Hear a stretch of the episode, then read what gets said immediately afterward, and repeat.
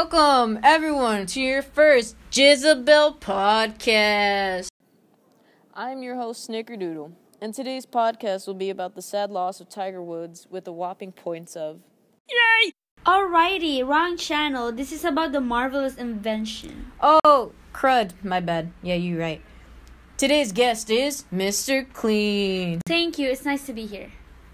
And today we'll be talking about the amazing, the spectacular, the creative, the machine of its time, the Marvelous Invention.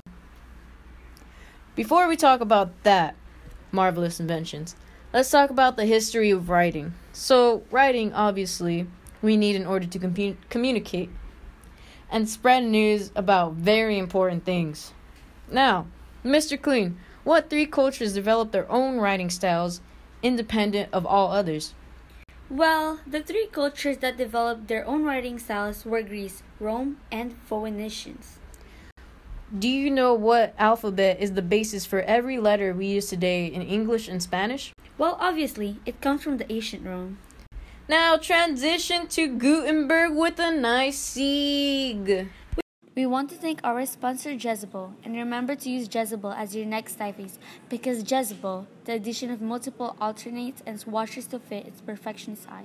Thank you for listening to our short commercial. Now back to your regularly scheduled program. So, do you know who the famous Gutenberg is? I believe he was the creator of the printing press known as the Marvelous Invention, which includes the punch and mold system and movable type management. I see you've done your research. Did you also know that the printing press was invented in 1425, back in the millennium, or known as the Renaissance period? Oh, that's pretty snazzy. How did his invention contribute to the world? The printing press was invented for enabling the mass production of books and spreading knowledge throughout Europe. How was he inspired to make the printing press? I want to know more about how he was able to get his creation to get acknowledged throughout Europe. But sadly, folks, we're out of time.